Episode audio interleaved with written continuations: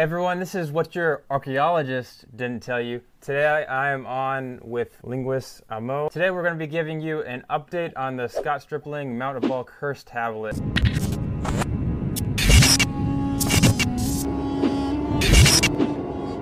Just just to straight out, you know, for those that just just are here for the update, Scott Stripling and the gang submitted the article for the Mount Ebal Curse tablet to the Archaeological and Anthropological Sciences Journal. So stay tuned for the significance of this update as well as what impact it plays on the authenticity and importance of this find. Linguist Amo, go ahead and give us your background. Um, so um, I have a master's and MA degree from Liberty University in biblical studies. Um, right after that, I took Hebrew and um, Greek. I got those under my belt, and I was just uh, recently accepted into uh, Southeastern Baptist Theological Seminary uh, for THM, and then I'll probably do my PhD there. I'm not really sure yet. And it's going to be in Old Testament text criticism. So uh, that's exactly what uh, I plan on doing. So, yeah. Um, what you guys don't know, I don't know. For text criticism, it's um, comparing manuscripts that um, families of manuscripts. So you compare Genesis with other Genesis manuscripts, and you do find out what is better translation, what um, is redundant, or whatever. Um, so that would include the Septuagint, the Dead Sea Scrolls, the Masoretic text, um, things like that. So that's that's what I'm gonna uh, do when I'm finished. So. All right, sounds good. Awesome. All right, so let's get into it. Tell us what this picture is here.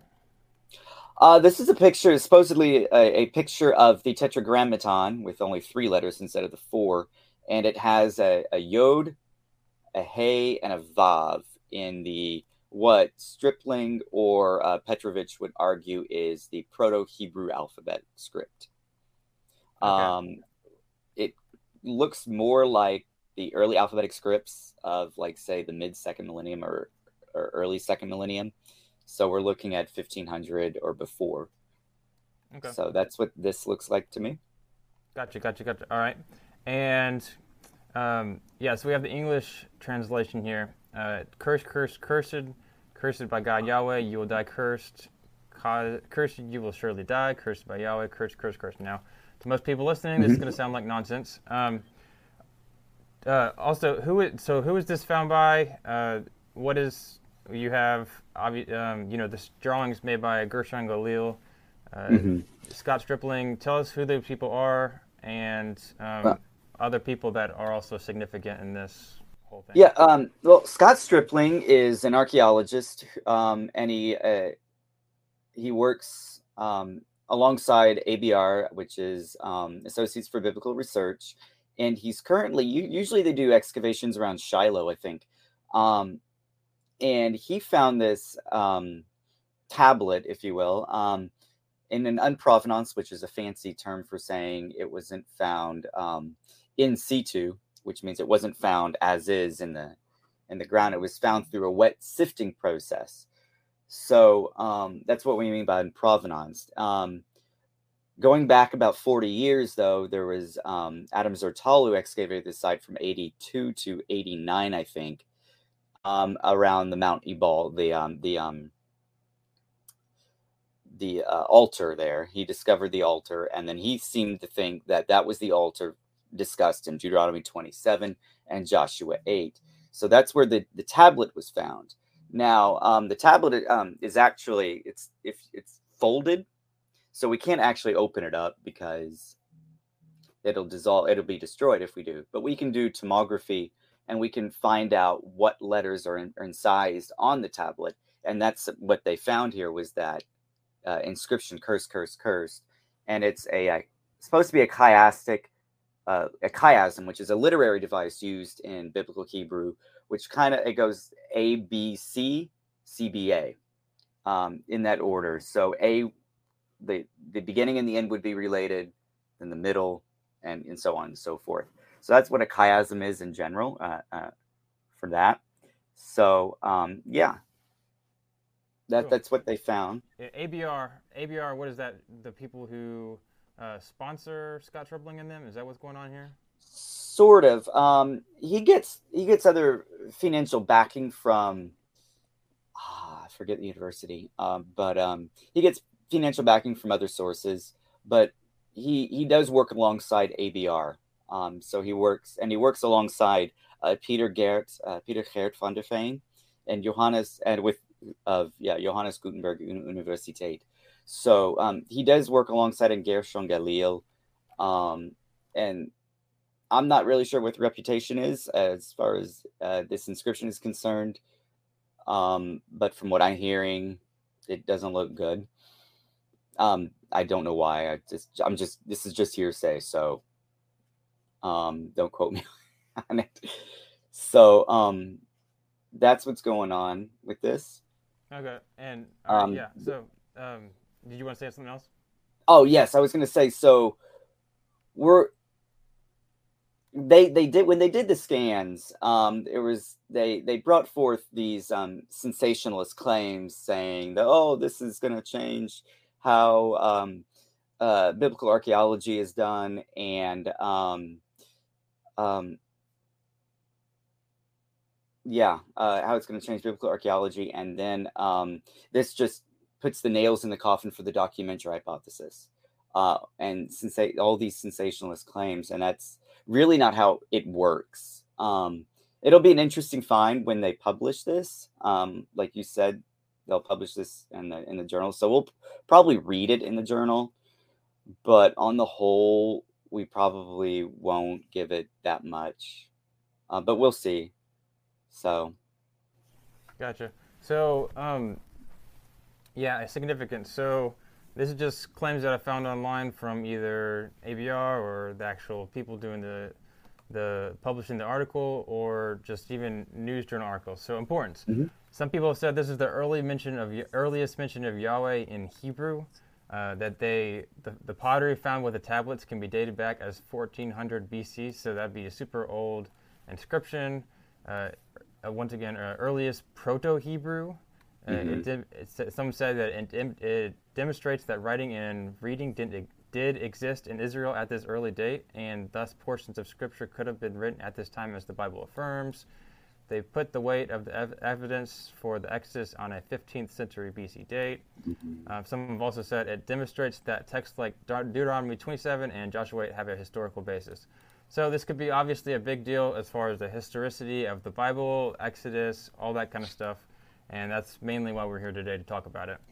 Now, uh, obviously, a big question is, uh, you know, it's it's not being published yet, um, which means that that you know the whole publishing process. Uh, I guess just tell us what's what what is the importance of the publishing process? Why um, why it seems like they went public first before publishing it. What is the significance of that? Um, normally, when people find uh, discover things like this, they introduce their finds at a conference first, or they publish them in a journal. That's normally the channels that archaeologists, and not, and not just archaeologists, any person of academia, those are the channels they always go through. They go through a conference, or and or uh, the uh, journal process, or yeah, they yeah the journal process. So um, normally that's what they do. What's interesting with Stripling and and company is that they went straight to the press and then they sensationalized it, which is it's not really taboo, but it's it's definitely a big no-no. So that's where it's raising some questions. Uh, namely, my, my problem with it is um, is the sensationalism behind it. Um, I you just you, you just don't make sensationalist claims like that. Um, how it's going to change archaeology, the field of archaeology, and how we look at the Bible, and it just puts the nail in the coffin for the documentary hypothesis. So I can't even think of um, fallacy for that, but I'm sure there is one with that one.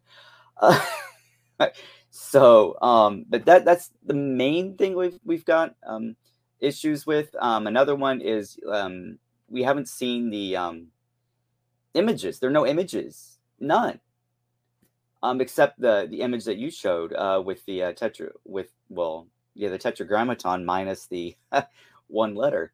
So um, that's another thing.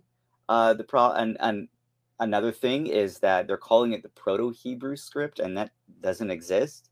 You uh, you you've got you've got um, the early alphabetic script, or some people call it the Proto Sinaitic script or the Proto Canaanite script. That's the script that they're talking about. Um, uh, most scholars talk about, but they're making that claim that it was written in the pro- in Proto Hebrew. This is the oldest Hebrew inscription, I think, right? Yeah. So it's it's just I've just you know, one question after another with this uh, with this discovery. So, yeah. so um, another problem um, was that oh, got a question for you. Um, oh, okay.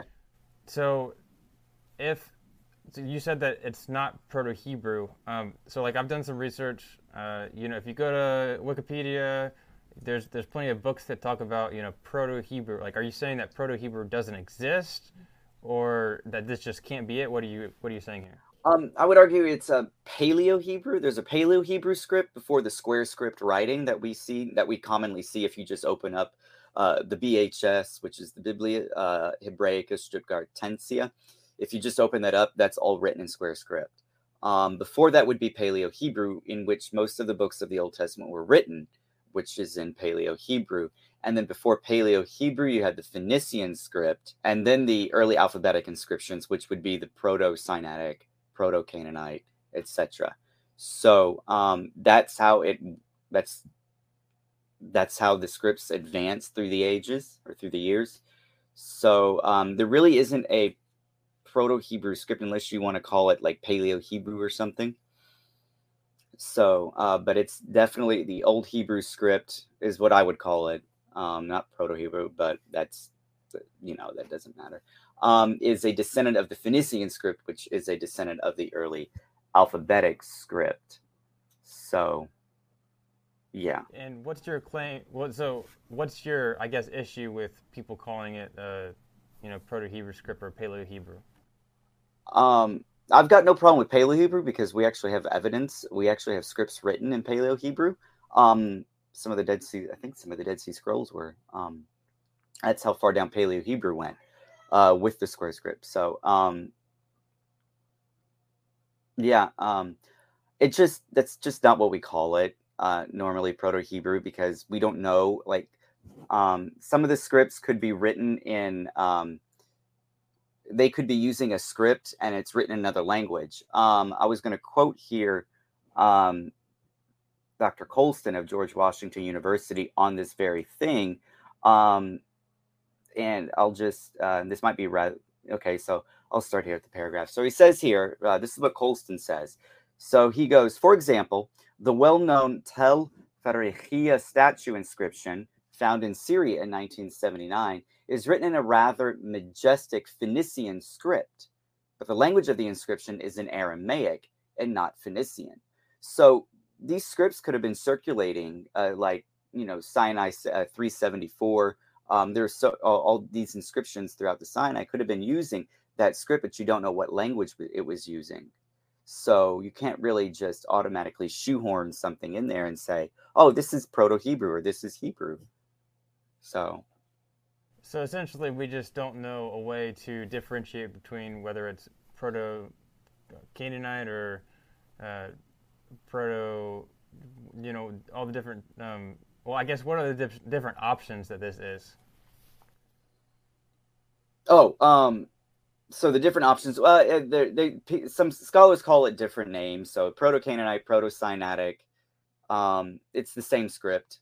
Um, uh, Rollston prefers to call it early alphabetic script. Um, that's the difference uh, between it, but it's definitely the precursor to the Phoenician script, and then Phoenician's the precursor to the Old Hebrew script. Gotcha. Okay.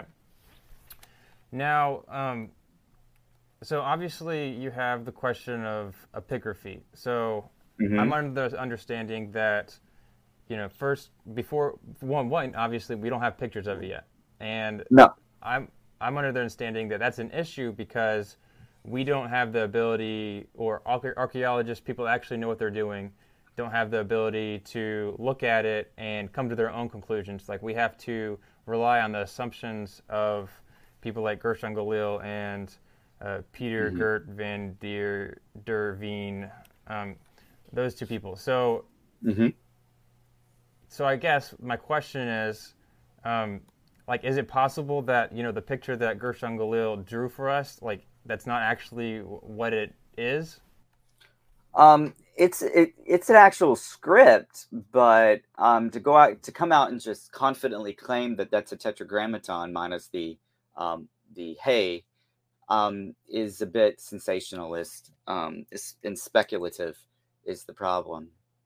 So, so you're saying that, that that's my be- issue with it. Mm. So you're saying that it could be something else. Yeah, yeah, it could be definitely be something else. Another thing is that um, it was written. It's written. I think the the image is written from left to right.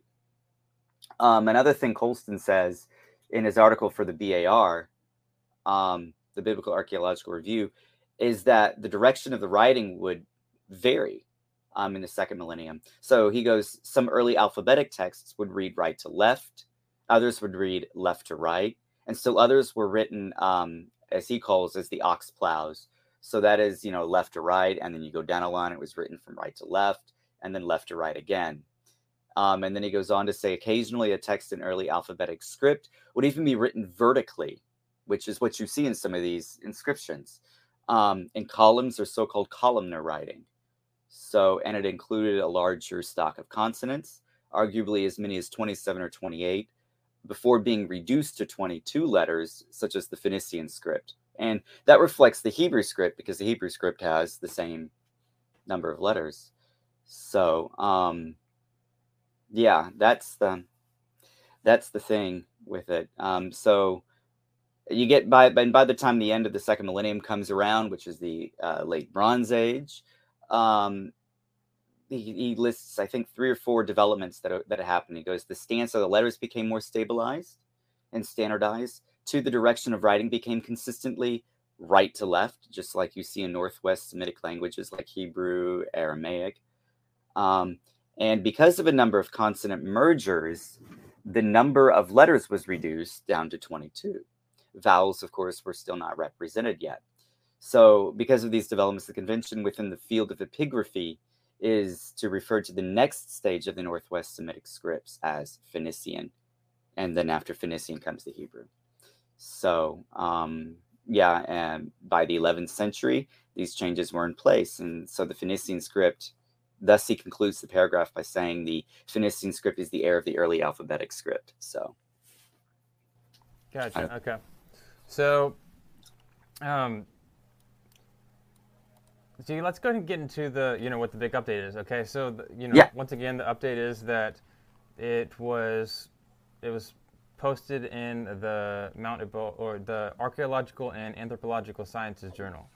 Now, this um, has some significance. One, because of course, like it's op- actually posted. What what that Mhm. means is if it's final, if it's finally published, then that's going to tell us, um, you know, if it got through peer review, which is essentially, you know, if it's a good journal, it's going to be able to other archaeologists, other epigraphers are going to be able to look at it, I guess, or work, look at the work Mhm. and like determine if it was done correctly, and uh, what the significance is, I guess. Um, is that correct?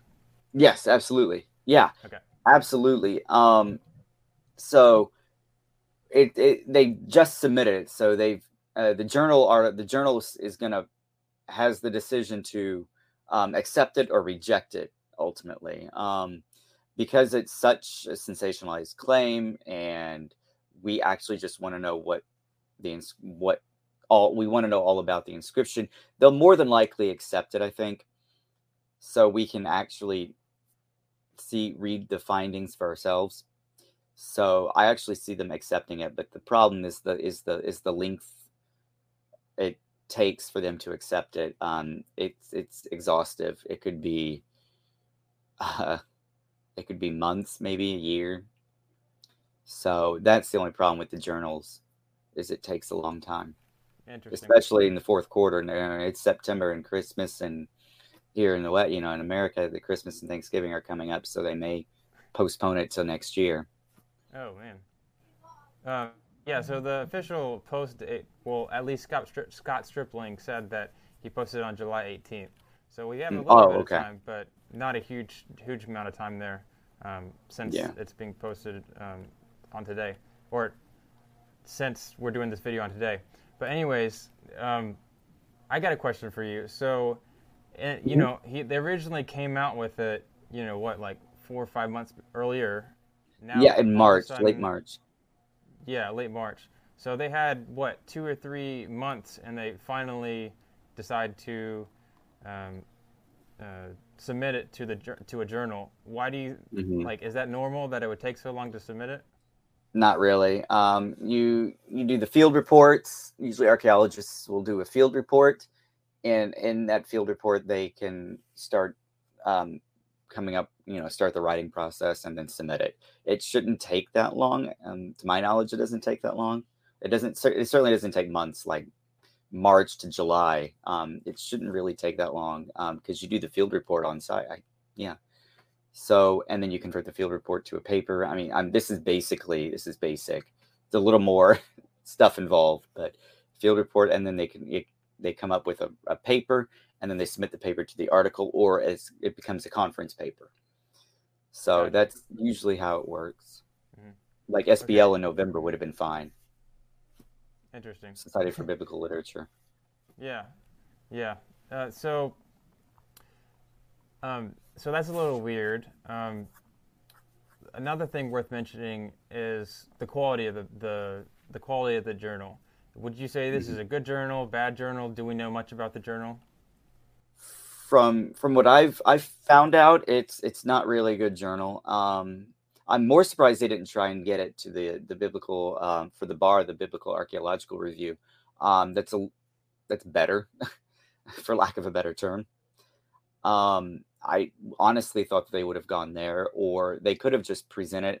I would have been acceptable if they had just presented this at the SBL or um, the ETS, the Evangelical Theological Society. Uh, it would have been great um, but they never did. Um, now, I'm not saying that they may or I'm not saying that they may not in November, which is when the conference is up and running. Um, so, but we'll just have to see for that. But I'm at least happy that they finally submitted a, a, a journal article. Think it's a, a red flag at all that they didn't submit it to one of the top journals? A little bit, A little bit. I think it's a little bit of a red flag. But Yeah. Not, not a big significance for you. No, not really.